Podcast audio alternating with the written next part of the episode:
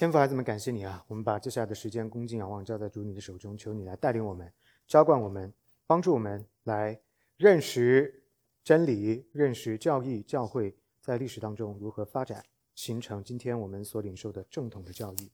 感谢神，帮助我们成长和成熟。奉救主耶稣基督的圣名，阿门。今天是倒数第二次哈，看看下个礼拜能不能讲完。如果下个礼拜讲完了的话呢，二十九号、二十八号那个。礼拜开始就没有主日学了，大家就休息哈。孩子们也放假了，大家可以花一点时间跟他们在家里面多相处一下。如果你们 觉得 too too much 啊，maybe 觉得啊 送去学校比较好。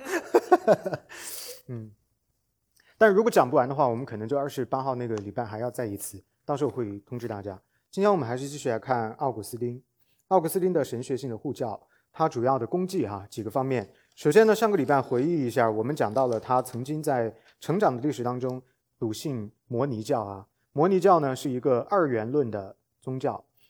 奥古斯丁在成为基督徒之后呢，接受了主耶稣基督之后呢，他开始批判摩尼教，然后来 defend Christianity。那么在他早年的生活当中呢，他曾经。相信这个二元论的宗教，但是后来呢，他认为两个神啊，而且彼此呢是对抗的，而且呢彼此对抗啊，统领一个所谓的 realm 一个界，一个是物质的界，一个是呃 spiritual 的 realm，这个呢显然是不符合圣经的哈，所以后来呢他就批判他，否定他，同时呢他也否认了摩尼教的 fatalism，就是所谓的宿命论，那么摩尼教的。教义当中呢，有相当程度的宿命论的部分。宿命论是什么？大家应该知道哈，就是按谱去过啊，所有的东西都是终极无效的。你的抗争，你的努力，一切都是无效的，因为你的命运已经是定死了的。啊，这个显然呢也是不符合圣经的。第二个部分呢是关于他在自由意志上面的贡献。奥古斯丁呢，在他对自由意志的理解上，经历了从比较不成熟的时期到后面的时期的一个发展。在他早些年的自由意志的认识当中呢，我们看到一个很明显的叫做自由化的观念 （libertarian view of freedom），认为啊人是有为所欲为的这种自由。这个 libertarian view 就是为所欲为，想干嘛干嘛的自由意志。啊，当然后来我们说奥古斯丁呢成长成为一个宗教改革运动之父，所以呢他对人的自由意志的理解后期的时候趋于成熟，然后呢有不一样的认知了。当然就是成为。啊，圣经所启示的符合圣经所启示的这样的一个认知。然而，在他早些年的时候呢，他的这个 libertarian view 啊，自由化的自由意志的认知呢，是不太成熟的哈。所以我们在关注他的这个对人的自由意志的理解的时候呢，要有一个时间的跨度，有一个发展。那再有一个呢，就是他对罪的理解啊，他对邪恶的理解。首先呢，他认为。这个摩尼教，还有包括其他的一些希腊哲学所认为的物质呢，是本质上邪恶的。这一点呢，他是否定的。他认为啊，物质在上帝所创造的时候呢，就不是邪恶的，因为上帝呢就不是邪恶的神，在神的里边是没有邪恶的。可是为什么他要反对这个观点呢？因为像摩尼教这种二元论的宗教呢，认为有两个界啊，一个是物质的界，一个是灵性的界。那么物质的界呢，是由邪恶的这个 God 创造的。而灵性的界呢，是这个 Good God 创造的，一个是 Old Testament God，一个是 New Testament God，对吧？这个是我们之前讲过的。所以呢，基于这样的一个经历哈，奥古斯丁成长起来之后呢，就反对这一点。他认为怎么样解释罪恶呢？他认为恶是善的缺乏。这个呢，也是受到前边他的前人的影响。摩尼教呢，认为所有的事情呢，可以分为两类，就是好的跟坏的，Good things and evil things。但是呢，奥古斯丁认为。二元论的这个一种是好的，一种是恶的这样的一个观点本身就不能成立，这是错的。为什么呢？因为他认为邪恶本身是不能够自存的，邪恶是一个寄生产物，是依附于善而存在的。当善不够的时候，就有了恶。所以恶跟善并不是两个等量齐观的东西。因此，摩尼教讲的二元论等量齐观呢，就是错误的。他认为这个寄生的恶。是在善不够的时候才会出现，所以真正存在的是善，而不是善跟恶对立存在。比如说甜甜圈中间这个洞呢，就是恶；中间这个洞呢，它不是自己存在的，它必须要有甜甜圈那个圈存在，才会有中间的那个洞存在。如果没有甜甜圈存在，那么中间的那个洞就不会存在。那么这个甜甜圈本身就是比喻的善，所以是善存在。当善不足的时候，才出现了恶的存在，就是一个洞在那里啊。因此呢，他说邪恶呢寄生于善，当善不够的时候呢，邪恶就产生了。然后呢，他进一步的说，善与恶的问题不是形上学的问题，善与恶的问题是伦理学的问题。是一个伦理道德的问题，怎么解释呢？就是摩尼教认为 evil 是一个形上学的问题，因为摩尼教认为凡事都是分成两种，好的跟坏的，善的跟恶的。所以呢，如果有一个东西是物质的，那么那个东西呢一定就是恶的。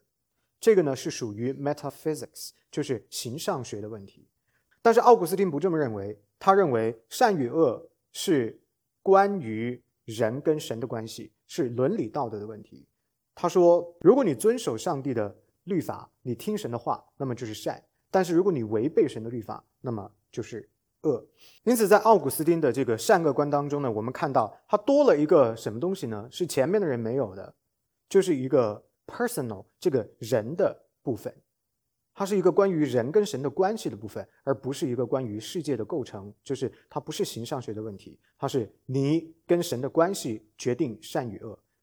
跟从神、听从神的话就是善；违背神啊，不听神的话就是恶。所以是关于人，是关于人和神之间位格与位格之间的关系啊，人的这个位格跟神的位格之间的关系。尽管如此，奥古斯丁呢还是认为上帝的所有的创造呢都是好的。但是上帝的创造呢，本身有一个 corruptible 的 nature，就是在造物主跟被造物当中呢，只有造物主是没有朽坏的可能的，神不能够朽坏，神永远正确，神的里边不可能有邪恶。但是被造这里边虽然不是按照邪恶而造的，造出来是按照神的本性造的，是 good，但是被造物跟造物主之间必须要有一个差别，这个差别就表现在被造物的好。不能等同于上帝的好，被造物的完美不能等同于上帝的完美，因为创造不是自我复制。如果上帝创造的造物界是完全如他一样绝对圣洁，没有腐朽变坏的可能，那么他就复制了自己。那这个显然呢就是不对的。所以造物主跟被造物之间一定要有一个高下之别，一个是大的，一个是小的，一个是 greater，一个是 lesser。所以这个 greaterness 跟 lesserness 怎么来表达呢？就是通过 corruptible nature 这个。被造物呢是有朽坏的可能，它有朽坏的可能，但是它并不是一造出来就造成了朽坏之物，它是按照好的样式去造的，但是这个好的样式之间存在一个可朽坏的可能性，那么这个可朽坏的可能性就符合了造物主跟被造物之间的本质的差异。基于这样的一个原因呢，他认为 creation is created good。但是因为它是 created corruptible，所以当罪进入到世界的时候呢，就变成了这个存在之物本身在满足上帝创造时候的一种缺乏，也就是所谓的 the lack of being 或者 loss of being。它被造出来是这个样子，但是它从它本身上帝对它的创造当中流失了，呃，跌落了或者亏损了，那么就变成了恶的存在，也就是 the lack of goodness，也就是善上的缺乏。那么，基于这样的一个认知呢，有人就说了：如果你这么说的话，就是神创造了邪恶吗？啊，奥古斯丁呢，defend God，他发展出来另外一个非常重要的理论，叫做 theodicy。theodicy 的中文大概应该翻译成神议论，正义的义，公义的义，神议论。也就是说，神的里边绝对没有邪恶，神是绝对的、完全的公义。那上帝因为是一个绝对公义的神，所以上帝在创造一切的时候就不可能将恶造出来，因为他的里边没有恶。尤其是在造人的时候更是如此。人是按照神的形象样式而造的，所以呢，人绝对没有被创造成邪恶的人、犯罪的人啊，只是说善上的不足或者人在本位上面的跌落啊，也就是人作为被造物跟神。造物主之间的那个本质的差异，open the door to the lack of goodness，就是有一个善上面的缺乏。然后呢，他认为亚当夏娃的犯罪呢是一个历史性的犯罪，这个犯罪本身并不是上帝原始的创造大功的内容之一，为什么呢？因为神议论告诉我们，There's no evil in God，神的里边是完全没有恶的，因此上帝的原本的创造里边也是没有带有邪恶的。这样讲有听清楚吗？关于罪的起源的问题，我再简单的把它梳理一下，因为我要确保大家都听懂。奥古斯丁认为，罪的存在跟上帝无关啊，上帝是绝对的完美，而罪的存在呢，又一定会存在，是因为造物主跟被造物有区别，而造物主跟被造物的区别就在于，虽然造物主按照自己完美的样式造了被造物。但是被造物存在可朽坏的可能，但造物主本身没有这个可能。那么这样的一种可朽坏的可能，就成为了善的缺乏、善的不足的一个可能性。那么就造成了罪进入到世界，也就是魔鬼撒旦的堕落以及亚当的犯罪进入到世界。这样讲清楚了哈？OK，good，好。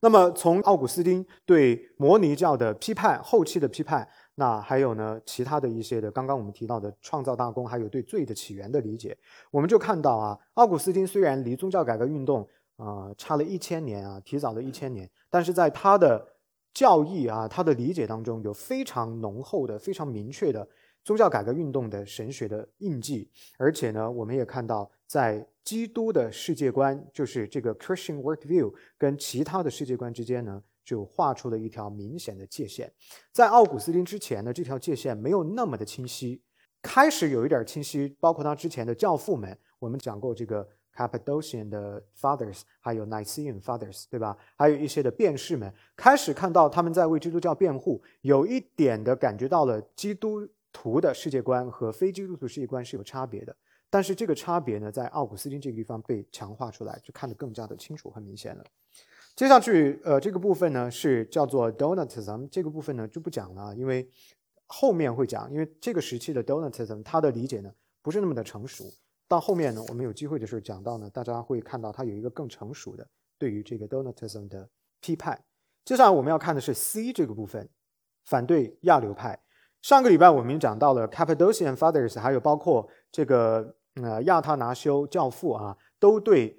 亚流派做出了批判，而且呢，我们也讲到了大公会议定了亚流派为异端，但是亚流派并没有马上就销声匿迹，他们变成了一个小众的信仰群体啊，一直还持续的存在。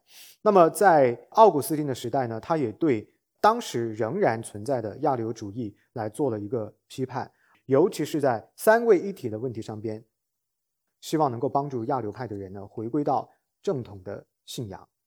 我们看到之前的尼西亚的大公会议啊，已经定下了一个非常重要的关于三位一体、三个位格是同一个本体的这样的一个教义，对吧？叫 Three persons are homoousias，听得懂哈？homoousia 就是同一个性质，one substance。三个位格，圣父、圣子、圣灵都是同一个神，他们 share 同一个 substance 啊。这个呢，其实啊已经很好了，已经很好了。但是奥古斯丁在他的这样的一个理论基础上边呢，把它又提到了一个更准确的地方啊，怎么说呢？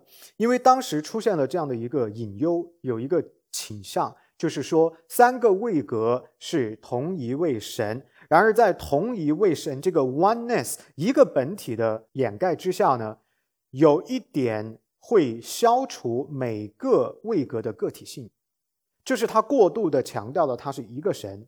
但是却忽略了他们同时也是一个一个的单独的位格。那么奥古斯丁在这个基础上呢，就将它臻于完善。他同时肯定之前的尼西亚大公会议做出的三个位格一个本体的教义，那也在这个基础上强调三个位格谁都不是谁，是他们自己。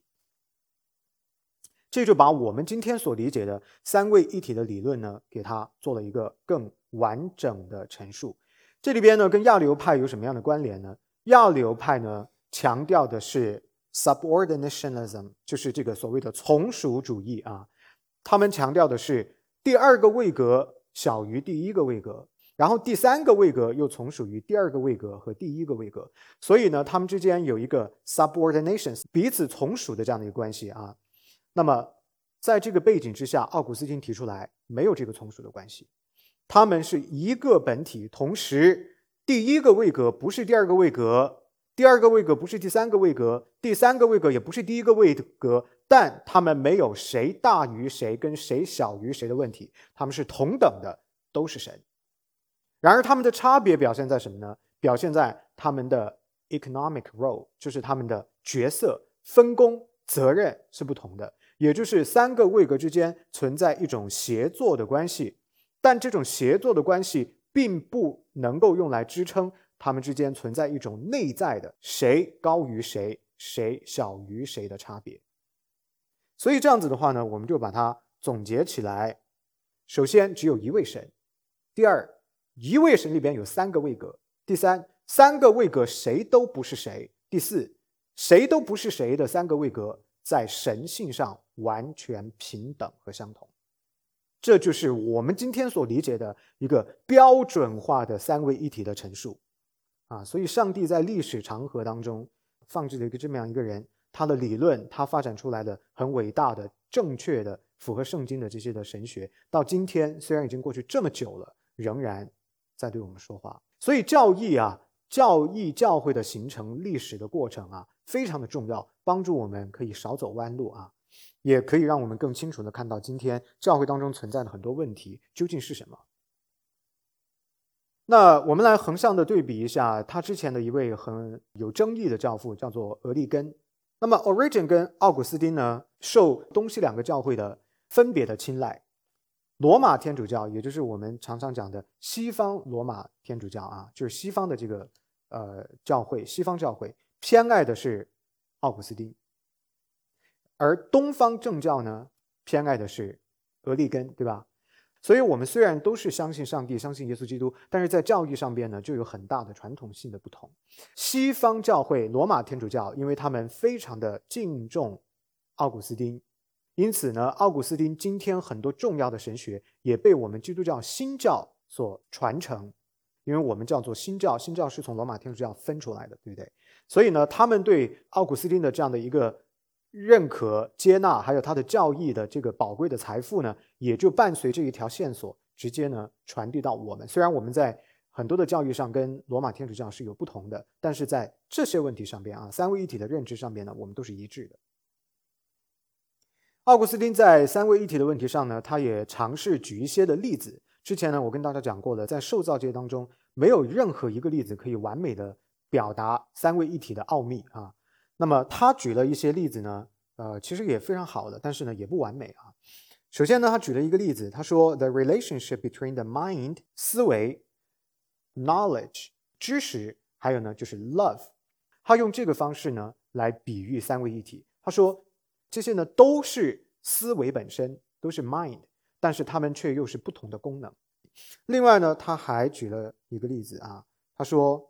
记忆就是一个人的回忆 （memory），还有一个人的理解力 （understanding），还有一个人的意志力叫 will。这三个东西呢，都跟你的思维有关，它都不是拆开的，由三个不同的器官掌管的功能，它都跟你的大脑活动有关。所以本质上它都是一个啊，你记住某些事情，你理解某些事情，你决定做某些事情，都是出自于你的思维的活动。但是它们这三种东西呢，又是彼此不相同的。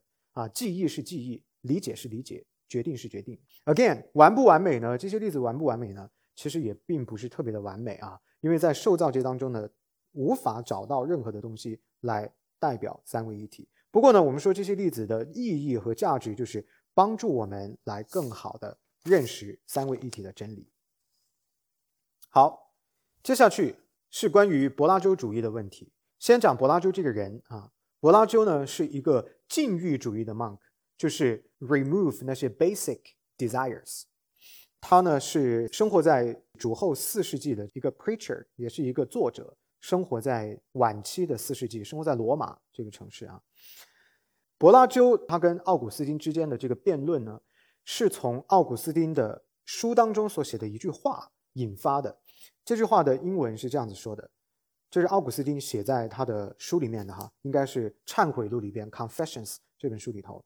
他说：“Give what you command, and command what you will。”那这个话的意思是什么意思呢？就是在我们人罪人的状态当中，是不可能自然的遵行上帝的命令的。因此，我们首先要向神祷告的就是 “Give me the grace to do what you command”，求神在你所命令我要去做的这些事情上边赐恩典给我。因为如果不是你赐恩典给我，我就做不到，我无法遵守你的命令。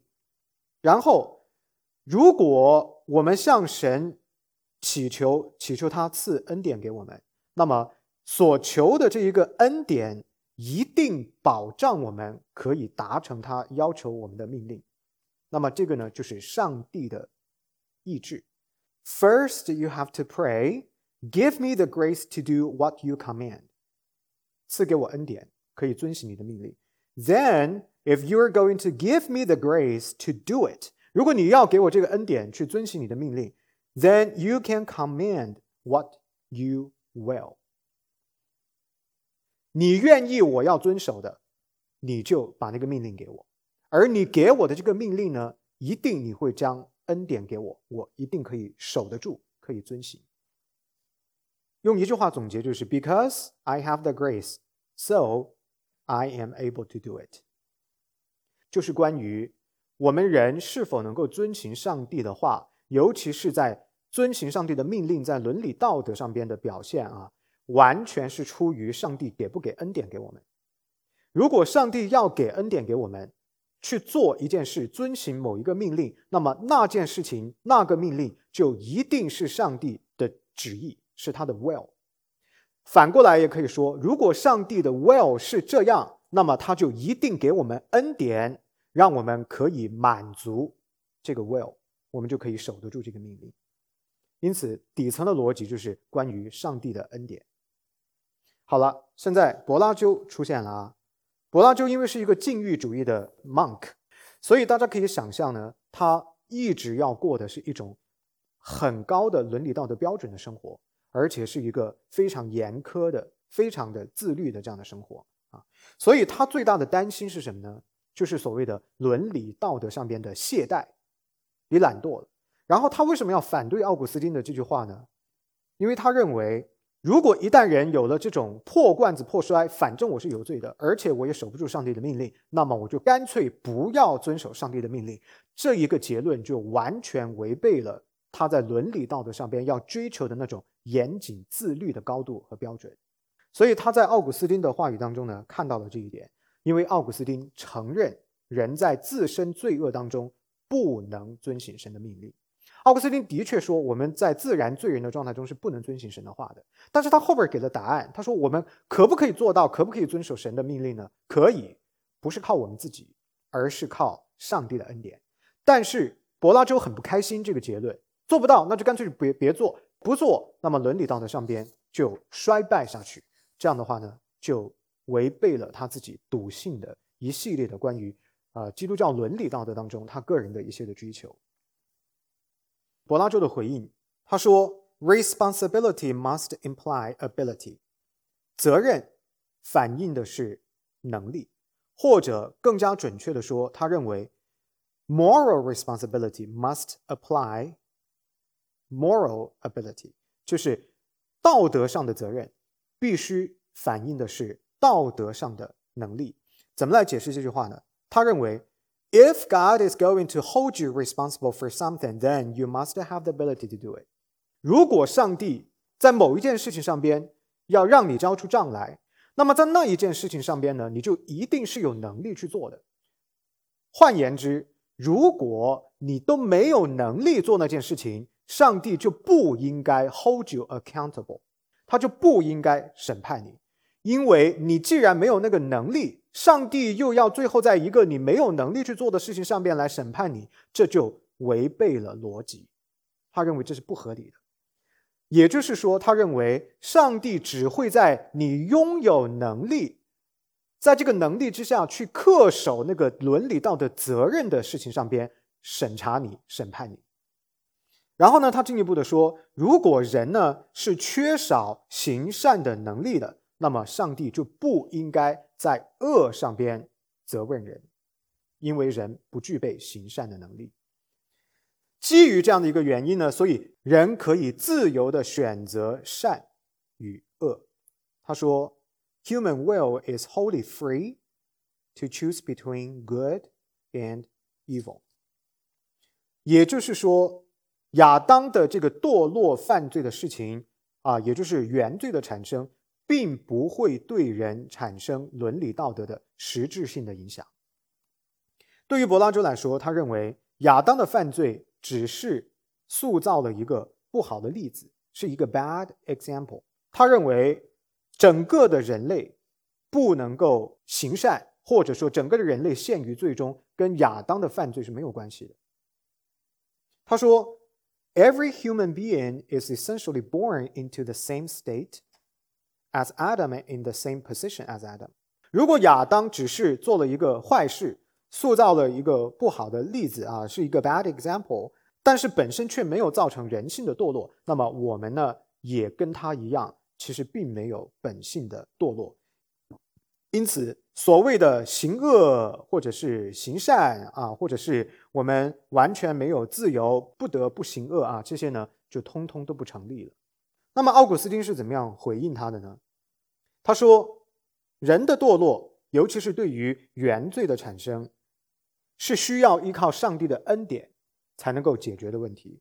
For the doctrine of original sin, and not just for that, but for a strong doctrine of predestination that People can only be saved if God freely chooses to bestow His grace upon them. That is salvation. 神如何通过预定、拣选还有施恩这样的方式，主动干预一个人，使一个人可以从罪恶的咒诅当中，从罪恶这个本性当中得到恩典的救赎？这个是只有上帝才能够做到的。他说：“我们的救恩呢？”是完全出于上帝自由意志的拣选。如果神拣选了谁，那么谁就一定会得救。神愿意一个人得救，那么神就一定拣选那个人。但如果神拣选了那个人的话，那个人就一定是得救的人。那么这就回到了奥古斯丁的之前我们所讲到的那个观点：Command what you will，呃，Give me what you command，Command what you will。It's all about God's grace。是。你让我要遵守，但是是出于你的意志给我这样的能力去遵守。同样的，在救恩这件事情上，原罪这个问题上，它也是同样的一个逻辑：是你愿意我得救，所以你拣选了我，而你拣选了我，我就必然会得救，因为救恩完全不在我的手中，而是在上帝的手中。关于自由意志的一套的理论。他解释人的自由意志呢有两种，一种呢叫做我不知道这中文怎么翻译哈，叫做 liberty of spontaneity，另外一个呢叫做 liberty of indifference。前边的那一个 spontaneity 意思就是随自己的心意进行自由的选择。如果你去了一个 buffet，又有中餐又有西餐，那么你随自己的心意，你选择吃中餐，或者是随自己的心意选择吃西餐，这个呢就叫做 the liberty。Of spontaneity，就是随心所欲，这个是从自己的欲求、自己的思维、自己的想法出发的一种选择。啊，这是第一种。第二种呢，叫做 liberty of indifference。当你有多个选项存在的时候，你可以选择 A，你也可以选择 B。那么这个呢，就叫做 liberty of indifference。比如说，在刚刚这个 buffet 的例子当中。我今天如果去这一家呃自助餐，我选择的是吃西餐。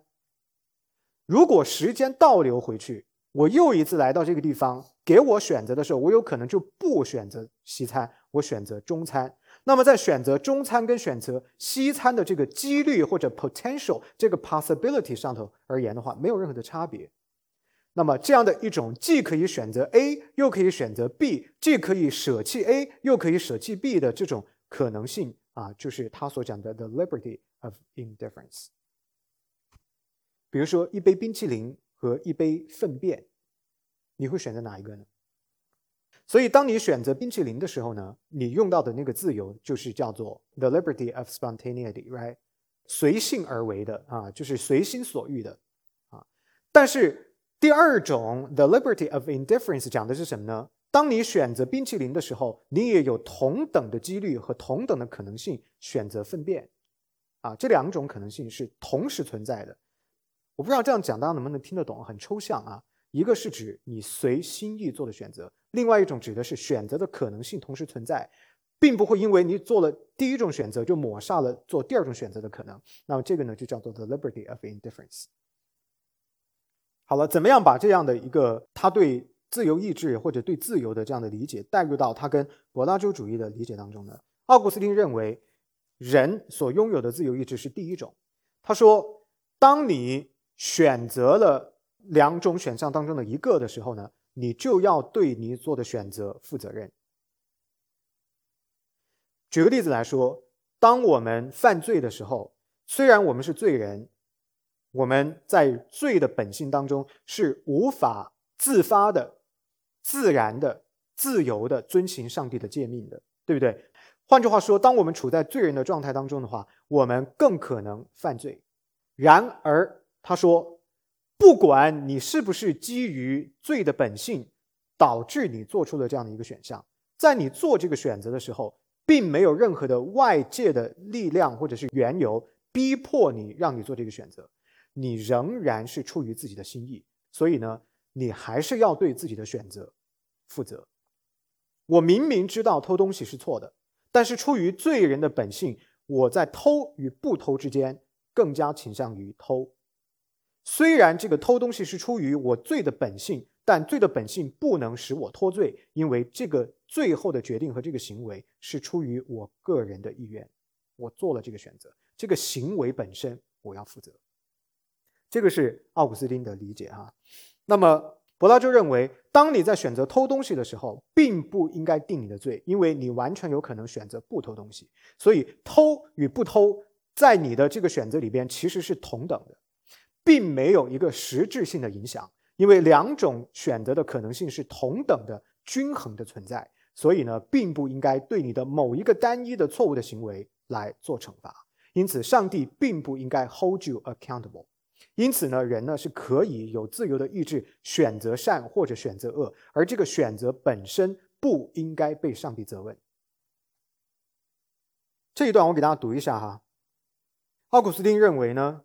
you can still say falling human beings will inevitably sin，就是犯罪的人是无法不犯罪的。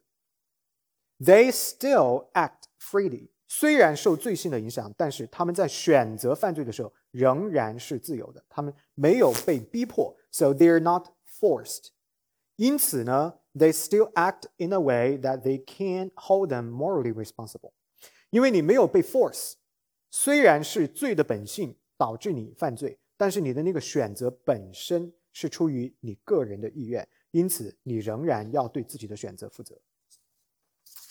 在这个基础上呢，奥古斯丁发展出来人的四个状态，自由意志的四个状态。第一个呢，就是最开始被造的亚当，他是被造在可犯罪和可不犯罪之间，这是第一个状态。第二个状态呢，就是堕落之后，因为堕落了之后呢，所以人呢比较可能会犯罪，犯罪的几率远远大过不犯罪的几率。第三一个状态呢，是得救之后的人，他说得救以后的人呢比较可能不犯罪，但犯罪的可能性没有被完全拿掉。最后一个状态是得着荣耀的人，也就是完成了终极救赎的人。这个得着荣耀的人呢，就。绝不再有犯罪的可能性，听懂了哈？四个状态，第一个状态是可犯罪和可不犯罪；第二个状态是犯罪之后比较会犯罪；第三个状态是得救之后比较可能不犯罪；最后一个状态是绝对不会再犯罪。那基本上这个呢，就是我们今天的一个理解。